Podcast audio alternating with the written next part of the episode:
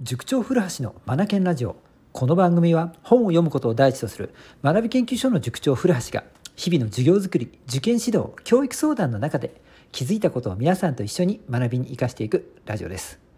今日はですね夏季講習の初日ということでですね緊張感あふれる一日だったんですよね。はい、そんな一日がですね、もう今ちょうど終わったところで、えー、と収録をさせてもらってるんですが、書き講習を終えてみてね、ちょっとコメントしてみたいと思います。はい。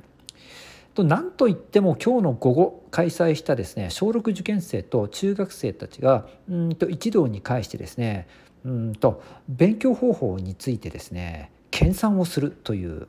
この時間ですね85分間を3本進めるという夏季講習ですねもうまさに修行なんですけれどもこれをね見ていていややっぱり中学生ってすごいなって思ったんですよ。何がすごいかっていうとですねあの勉強の仕方がやっぱり分かっているので長時間でも難なくとはでは言わないんですがはい工夫をして進められるんですよね。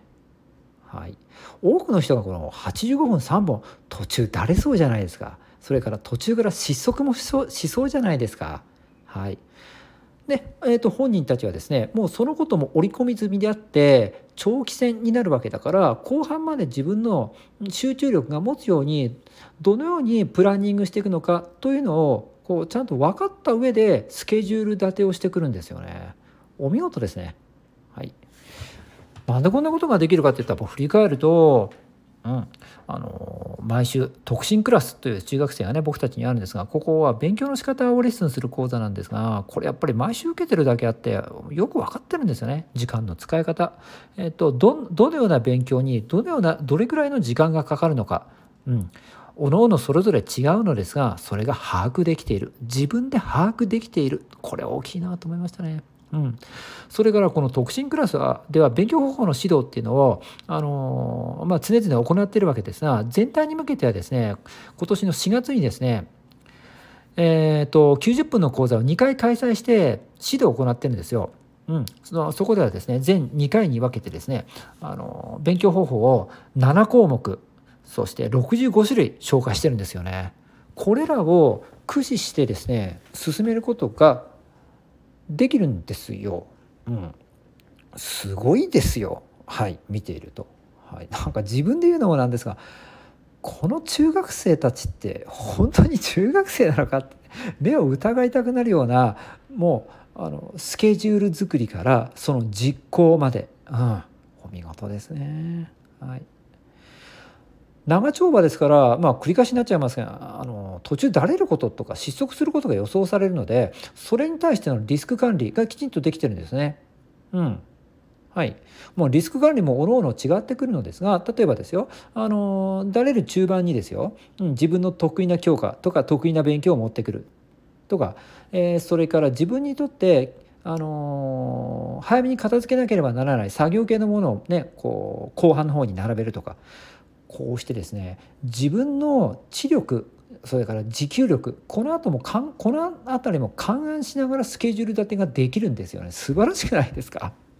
はい。びっくりですね。すごいな中学生って。とても中学生とは思えない。なんかもう大人よりすごいなと思っちゃいますけどもね、うん、だって皆さんできます？85分間を3セット。はい、85分間取り組むだけでも大変じゃないですか。85分間のあの時間配分もお見事ですよね、うん、はい。まあ、そんな中小学6年生も混じってね取り組んでもらうわけなんですが、うん、なんでこんなとこに混ぜてしまうのかっていうとやっぱり中学生たちの取り組む背中を見せたいっていうのがあるんですよね。だから教室の中でも後ろの方に席を取らせてですねもうあの顔を上げたら中学生の頑張ってるお兄さんお姉さんの様子が見えるように、ね、なってるわけなんですよね。そこから学ぼうっていうことが、まあ、狙いでもあったりするわけなんですがはい。まあ小6たちもびっくりしたんじゃないのかな、うん、ゆくゆくはああいったお兄さんお姉さんになっていくんでしょうね。うんはい、でそのようなですね今日夏季講習を運営してみて思ったんですがあのまあね小6の子たちは勉強の仕方があまり慣れてないのでそこから見えてきたんですが勉強方法が分かっていない人って2つ特徴があるなと思ったんです。前置き長かったですがここから本題ですよここから本題です。はい、勉強方法が分かってない人って2つ特徴あるなと思ったんですよ。何だと思います？ね。一つ目がねあの同じ勉強を続けようとするっていうところ、うん、ね。一つ勉強始めたらそれをずっとなんか30分40分50分とかね、えー、やり続けようとしてしまう、うん、あるんですよ。そして2つ目。2つ目はですねえーと、長時間やろうとするっていうとこですね。はい、この2つが特徴としてありますね。今日見えましたね。うん、もう一回振り返りましょうか。1つ目が同じ勉強を続けようとする。同じ内容のね。同じ問題集を使って同じことをずっとやろうとするんですよね。で2つ目がですね、えーと、長時間かけようとするっていうところですね。50分60分まあ60分やろうとするっていう子は多いんじゃないですかね世の中はい、なぜなら60分ってキリがいいから1時間ですもんね。うん、がしかし効率のいい勉強っていう観点でいくとこれって両方ともアウトなんですよね。うんはいえーと、と同じ勉強をやっていくとどうしてもだれてくるので途中で切った方がいいんですよね。切るっていうのは教科変えた方がいいんですよね。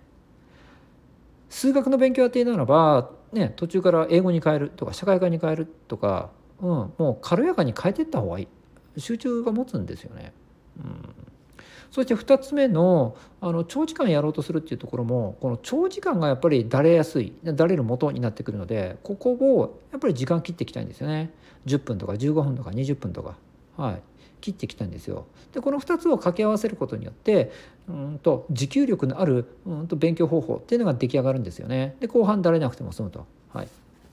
なんかだれるだれるって連発してますが私だれることがそんなにいけないのかっていけないんですよ。だってだれるとあの全然あの頭に入ってこないんですよ。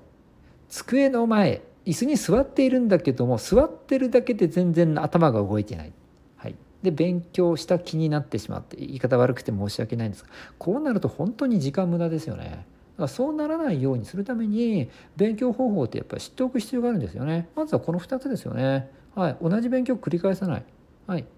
教科切り替えていく同じ教科の中でもやる内容を変えた方がいいですよね覚える系と考える系ってな感じであとは基礎と応用とかねやっぱ変えていった方がいいんですよ。うん、それから時間を細かく切っていくっていうのはもう本当に大事ですよね。はい。うん。